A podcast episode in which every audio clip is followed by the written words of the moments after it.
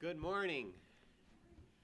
It's nice to be with you this morning. I've actually never been in the building. I've driven by it a few times, and I know several of you, and I've known the Bungies, of course. I, uh, um, David, I've uh, had in class, and so it's a privilege to be here with you. I'm here with my three oldest sons. Uh, they're sitting over here, and they'll hopefully sit nicely through the service. I brought the older ones. My wife had some obligations this morning at our church, so she took the two younger children there. Uh, we will all be here tonight as a family, and uh, so we, we look forward to visiting with you and ministering in the Word with you this evening. Uh, for the day, actually, I'd like to be in the book of Isaiah. We're going to be in Isaiah chapter 1 this morning. Isaiah chapter 1. I am currently teaching a class on Isaiah, and uh, it is a, a, book of the Bible that's huge. It's 66 chapters. It's absolutely huge. And uh, a lot of people really focus on that Jesus is all the way through the book of Isaiah, and he is. There's a lot of Jesus um, through the book. In fact, Jesus' name means salvation. And I like to, I encourage people to read through the book of Isaiah, and every time you see the word salvation, you could actually just, you know, say Jesus there because that's what the word is in Hebrew. It's Jesus. And it's just fascinating to see how some of those things line up. It's never announced in the Old Testament that Jesus' name would be Jesus. His name is announced as Emmanuel in Isaiah chapter 7 and verse 14. Um, but that is something that's revealed in the New Testament that this Savior, our Savior, his name would actually be Savior, Jesus. That's what it is. So, Isaiah chapter 1 is the text that I, I would like to look at with you this morning. And uh, this is an excellent passage that talks about the holiness of God, our sinfulness, and our need for reconciliation. And as we work through this text, I hope that you would look at your life and that you might discover, see, recognize some sin that might be in your life. Perhaps you've never trusted in the Lord Jesus as your personal Savior, and you are at enmity with God. And God hates your sin, and He wants you to, to repent of that sin and to turn to Him. God seeks reconciliation. God seeks reconciliation. And in this passage, we see, we see God's offer for reconciliation despite our wickedness. If you could just follow in your copy of God's Word as we read Isaiah chapter 1. The vision of Isaiah the son of Amoz, which he saw concerning Judah and Jerusalem in the days of Uzziah, Jotham, Ahaz, and Hezekiah, kings of Judah. Hear, O heavens, and give ear, O earth, for the Lord has spoken. I have nourished and brought up children, and they have rebelled against me. The ox knows its owner, and the donkey its master's crib but Israel does not know. My people do not consider. Alas, sinful nation, a people laden with iniquity, a brood of evildoers, children who are corrupters. They have forsaken the Lord. They have provoked to anger the Holy One of Israel. They have turned away backward. Why should you be stricken again? You will revolt more and more. The whole head is sick, and the whole heart faints. From the sole of the foot even to the head, there is no soundness in it, but wounds and bruises and putrefying sores. They have not been closed or bound up or soothed with ointment. Verse 7 Your country is desolate, your cities are burned with fire, strangers devour your land in your presence, and it is desolate, as overthrown by strangers. So the daughter of Zion is left as a booth in a vineyard, as a hut in a garden of cucumbers, as a besieged city. Unless the Lord of hosts had left to us a very small remnant, we would have become like Sodom. We would have been made like Gomorrah. Hear the word of the Lord, you rulers of Sodom. Give ear to the law of our God, you people of Gomorrah. To what purpose is the multitude of your sacrifices to me? says the Lord. I have had enough of burnt offerings of rams and the fat of fed cattle. I do not delight in the blood of bulls or of lambs or goats. When you come to appear before me, who has required this from your hand to trample my courts? Bring no more futile sacrifices. Incense is an abomination to me. The new moons, the Sabbaths, and the calling of assemblies, I cannot endure iniquity and the sacred meeting, your new moons and your appointed feasts. My soul hates. They are a trouble to me. I am weary of bearing them. When you spread out your hands, I will hide my eyes from you. Even though you make many prayers, I will not hear. Your hands are full of blood. Verse 16 Wash yourselves, make yourselves clean, put away the evil of your doings from before my eyes. Cease to do evil, learn to do good. Seek justice, rebuke the oppressor, defend the fatherless, plead for the widow. Come now, and let us reason together, says the Lord. Though your sins are like scarlet, they shall be white as snow. Though they are red like crimson, they shall be as wool. If you are willing and obedient, you shall eat the good of the land. But if you refuse and rebel, you shall be devoured by the sword, for the mouth of the Lord has spoken. Let's pray. Lord, I do pray that you would speak to us through your word. Your word is precious. Help us to understand the message from Isaiah chapter 1. And I pray that we would apply it to our lives at, at this time. In Jesus' name, amen. Right in front of me, there's this little uh, placard, and it says, God is holy, or something like that. I've already forgotten it. It's speaking about the holiness of the Lord. What is a major theme of the book of Isaiah? The holiness of God. God hates sin. Do you think about that, believer? Through my study of Isaiah, time and time again, I've been, I've been brought to my knees in prayer to God that He might reveal in my heart some wickedness, that I might confess that sin. God hates sin. How much does He hate sin? We see it here in this text. In verses 2 through 9, we see our problem. The problem of Israel is our problem, it is our wickedness. Look at what we have in verse 2. Hear, O heavens, and give ear, O earth. Look at how the poet brings the heavens and the earth to witness. Well, who was there when, when God brought Israel out of Egypt? Who was there when God parted the Red Sea and brought Israel across? Who was there when the waters came crashing down upon the Egyptians? Who was there when God sustained them with bread from heaven through the wilderness? Who was there when God brought them into the land of Israel? The heavens were there, the earth was there. They witnessed the providing hand of God. But Israel, they've rebelled. They've rejected their God. Look at the analogy he creates in verse 3. The ox knows its owner. Even the, the stupid ox knows that, you know what, if I want food, I've got to go back to the barn. Look at the donkey. The donkey knows its master's crib. The donkey's a donkey. It's dumb. But even it's smart enough to know, you know what? Man, I'm kind of hungry. I need to go back to where the food's at.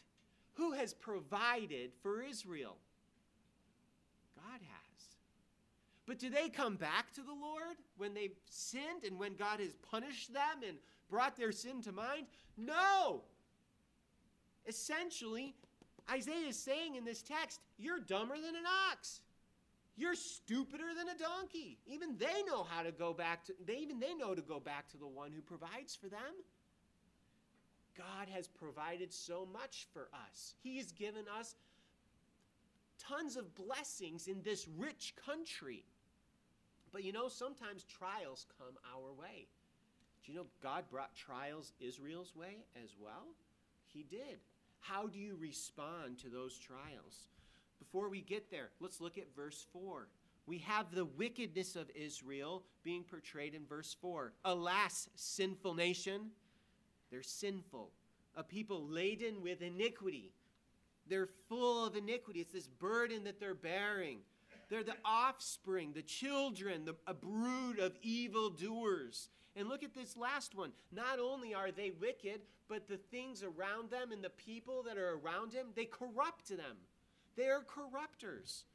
Israel is rebuked for their wickedness. This is the problem.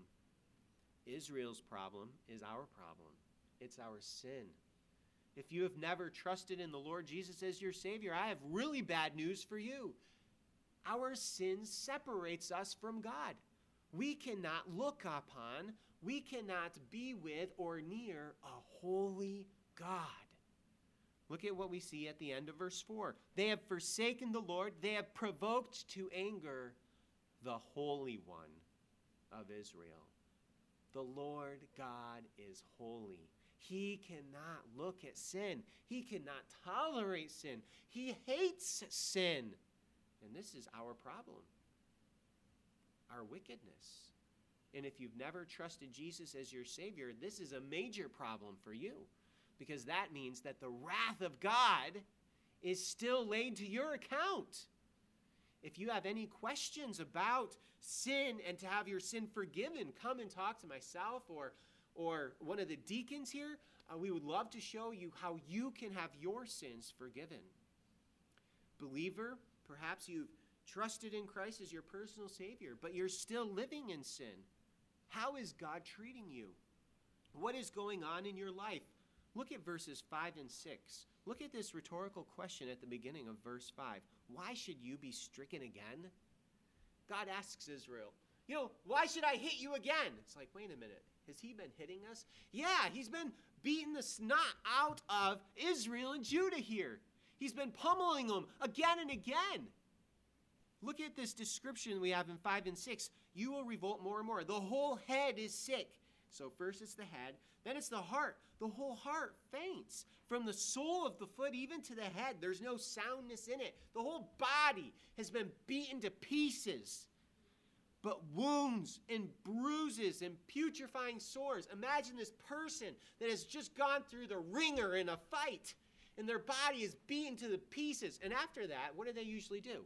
well, they go to the hospital or go see a physician, all right? And they get those wounds all wrapped up and bound up so that they start to heal.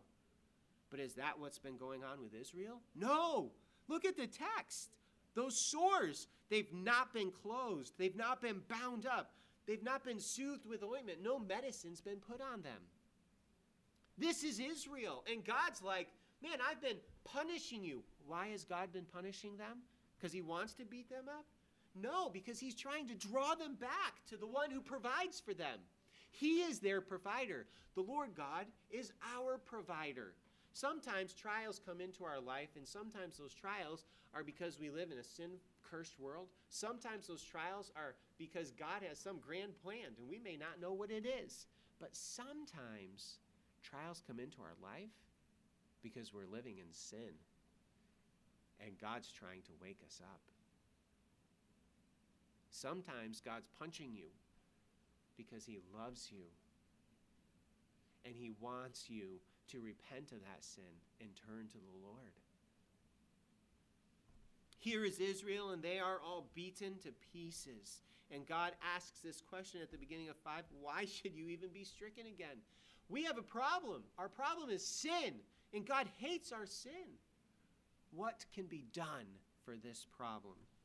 Before we get to the solution, however, we first have this explanation in 7 through 9, a specific explanation of Israel and specifically Judah and Jerusalem and what God has done to them. Your country is desolate. Your cities are burned with fire. Strangers devour your land in your presence, and it is desolate as overthrown by strangers. This is the specific beating that God has given to Judah. It continues in verse 8. So the daughter of Zion is left, as a booth in a vineyard, as a hut in a garden of vineyards, as a besieged city. And that's what they were.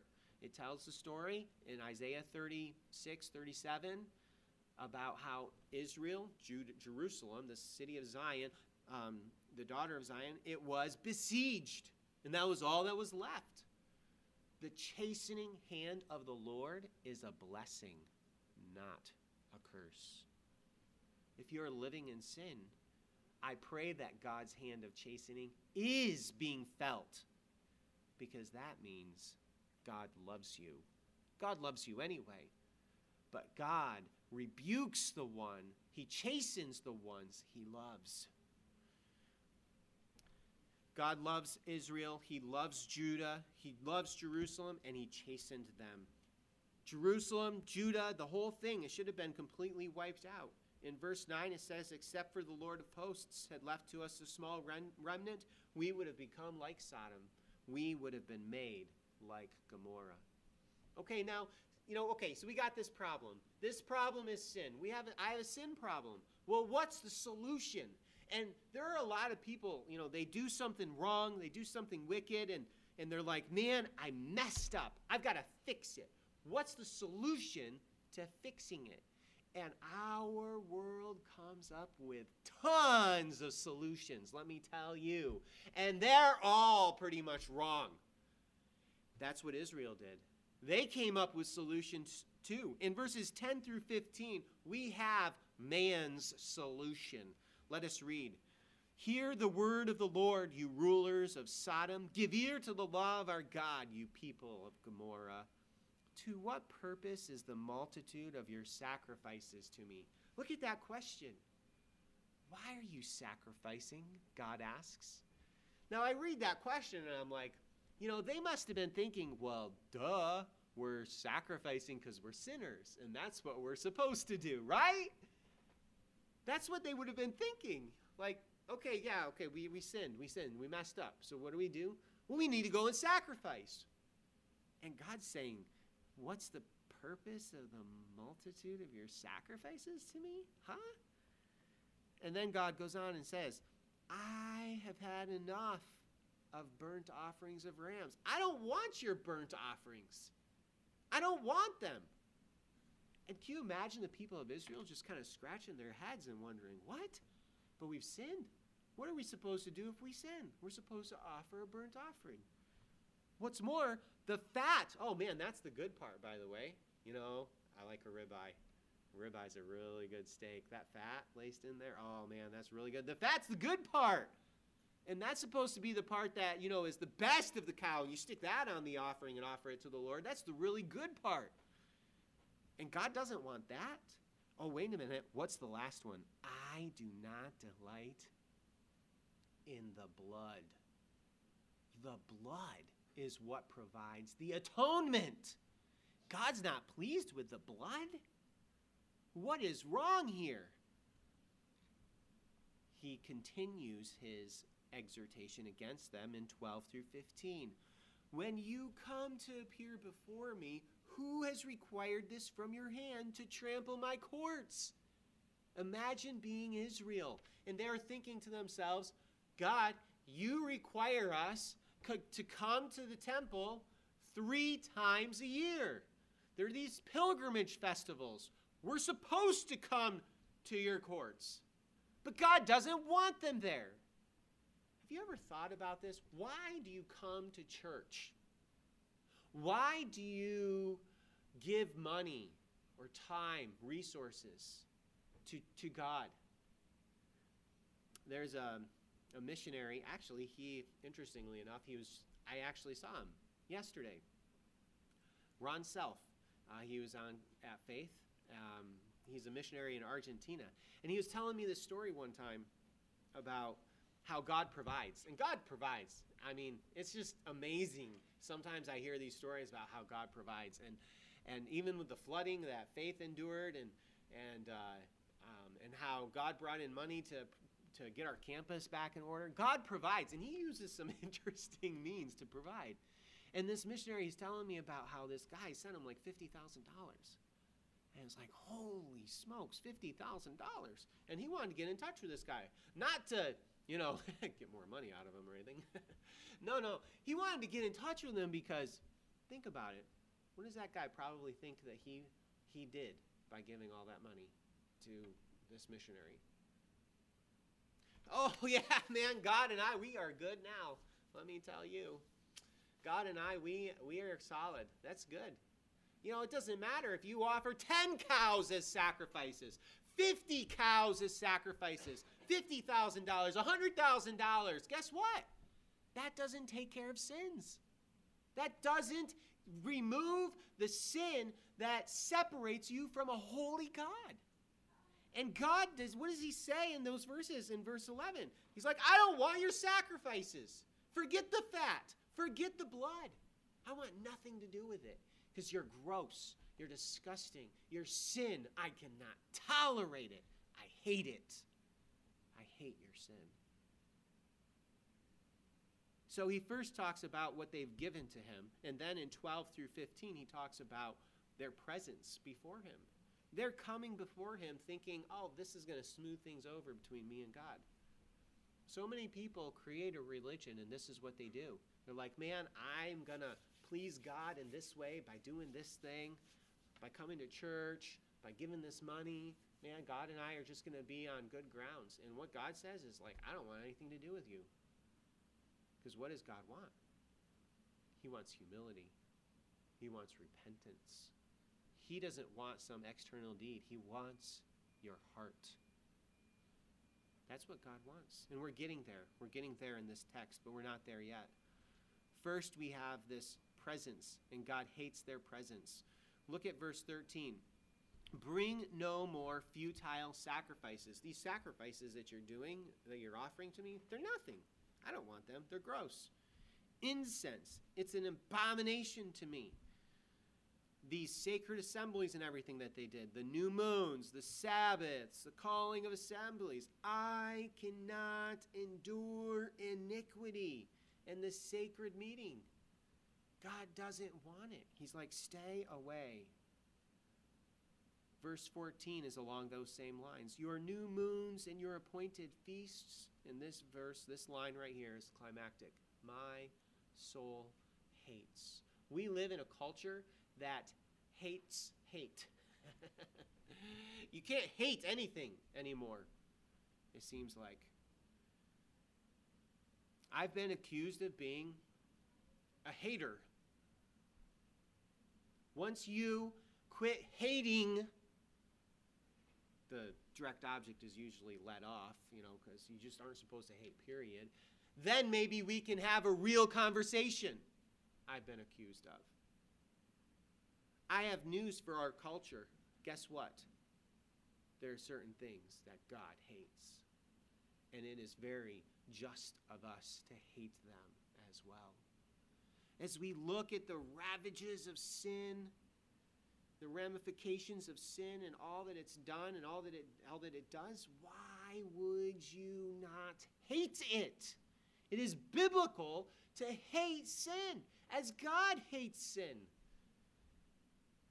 Sin makes us stupid, just like the ox and the donkey in Israel.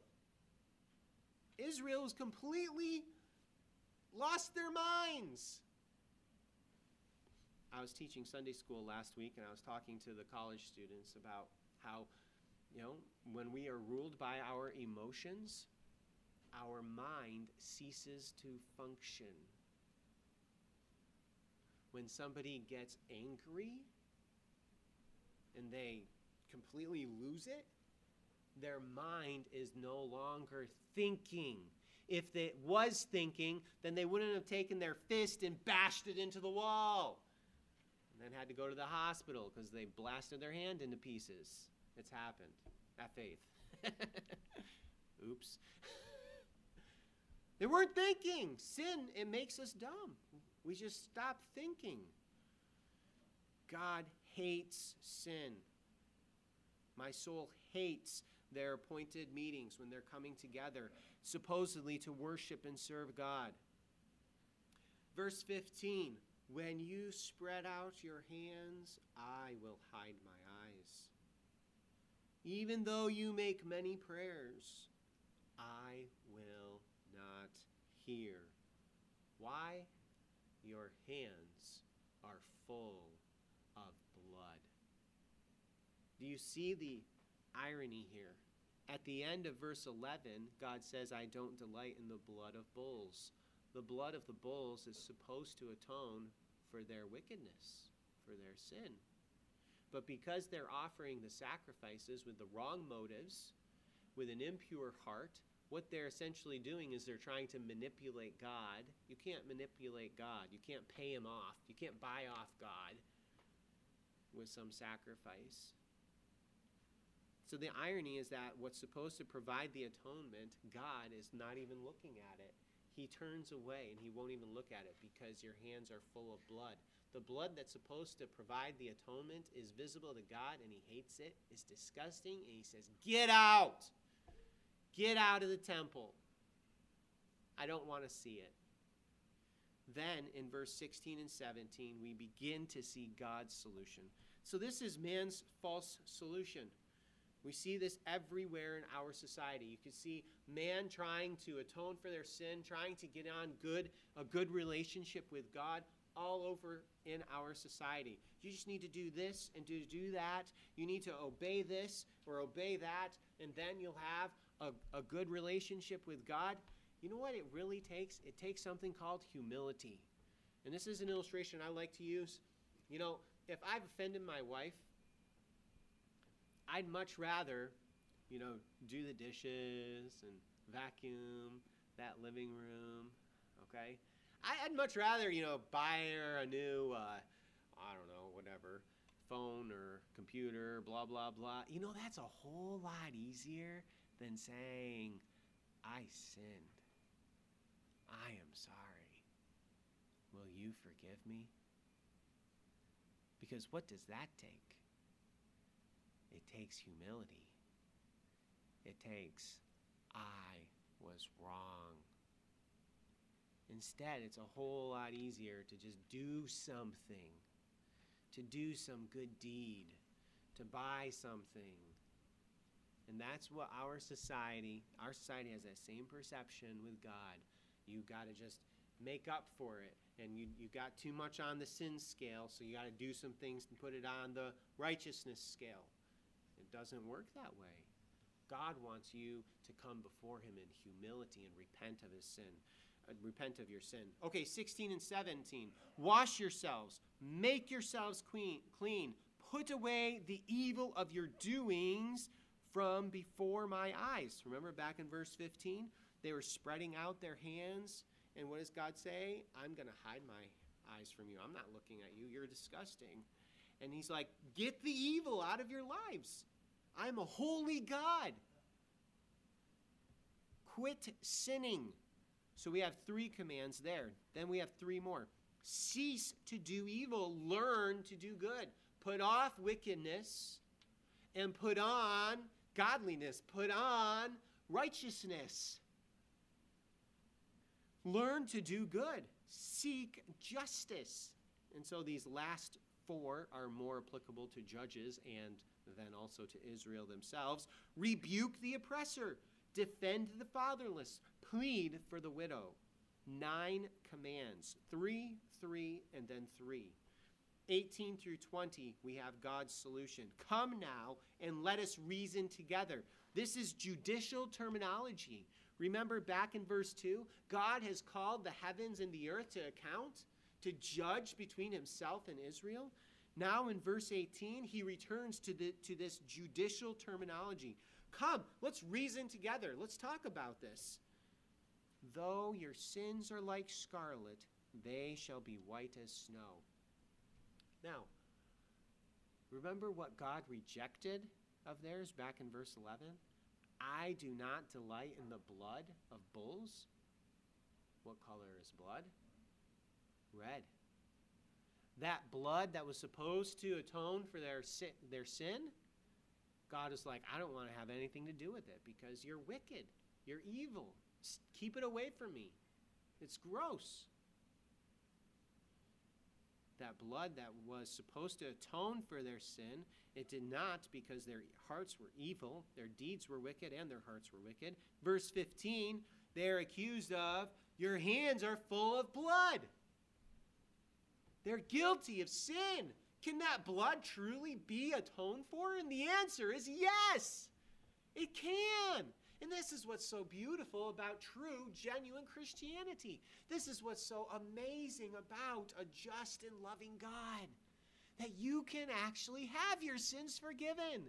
And you don't have to pay a million dollars to me. But if you have a million dollars and you want to give it to me, I suppose I'll take it. But it's not going to help you with your relationship with God.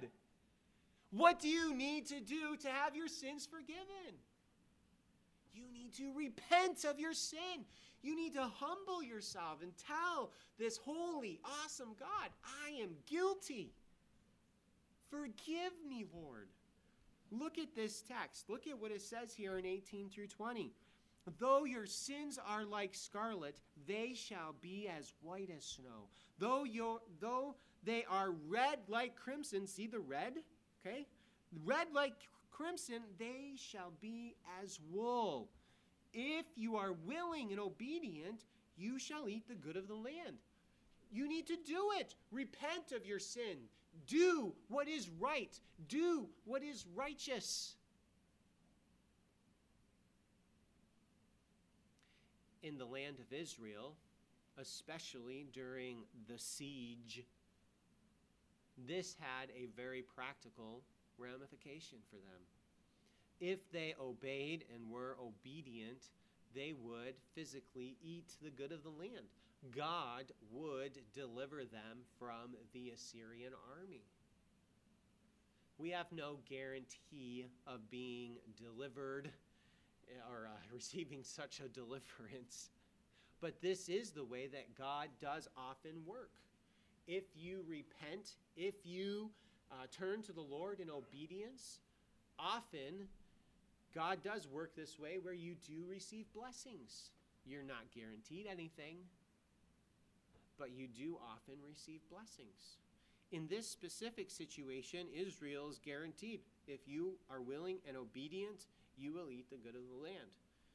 The, the interesting thing is that they have a choice. They will either, they can either eat or be eaten. Look at the text. Look at verse 20. But if you refuse and rebel, you shall be devoured. You will be eaten by the sword. I can imagine Isaiah preaching this. Eat or be eaten. The choice is yours. God doesn't want your sacrifices. God doesn't want your sacred assemblies. God wants you. God wants your repentance. God wants your heart. God wants you, believer. What sin is it that is besetting you? What sin is it that is harming your relationship with God? Does sin um, does sin infringe upon our relationship with God? Yes, it does. Just just like it it infringes upon the relationship between Israel and God. In verse 15, does God hear our prayers when we are living in sin? No, he doesn't. Though you offer many prayers, I do not listen. What sin is in your life? Repent of that sin. Ask forgiveness of your spouse. Ask forgiveness of that brother in the Lord here in church. Ask ask the pastor or whoever for forgiveness. Repent of your sin. Be free. Be truly free. You know, doing some good deed, you don't you don't get free. It doesn't free you. You're still bound by that guilty conscience because you sinned. And doing some good deed doesn't acquit you. You're still guilty. That's the amazing thing about true Christianity. You can really be free. You just need to repent. Confess your sin, repent of that sin, and be forgiven. At the end of verse 20, it says, For the mouth of the Lord has spoken. Isaiah 2, uh, 1 verse 2 begins, Hear, O heavens, and give ear, O earth, for the Lord has spoken. And Isaiah 1, 19 through 20, If you are willing and obedient, you shall eat the good of the land. But if you refuse and rebel, you shall be eaten by the sword. And the ultimate eating is by the Lord, for the mouth of the Lord has spoken. Let's close in prayer. Lord, we are wicked sinners. Our sin is ever before you. I pray that we might have eyes to see. Help us to examine our lives and to see the wickedness within. I pray that uh, any here, if there is some unconfessed sin, that they may repent of it. May they go to that brother or sister in the Lord and may they confess it. And I pray that there would be uh, harmony, peace, true freedom from that sin. I pray if there are any here, Lord, that are um, that have never trusted in you as their own personal Savior, and and they are at enmity with you, they that uh, you are angry with them. Lord, I pray that they would come and talk to myself or one of the deacons, and that they might, may have their sins forgiven. Lord, I pray that each one here, that they would, that they would not be destroyed, but that they would prosper uh, in uh, having been forgiven, Lord. And in Jesus' name.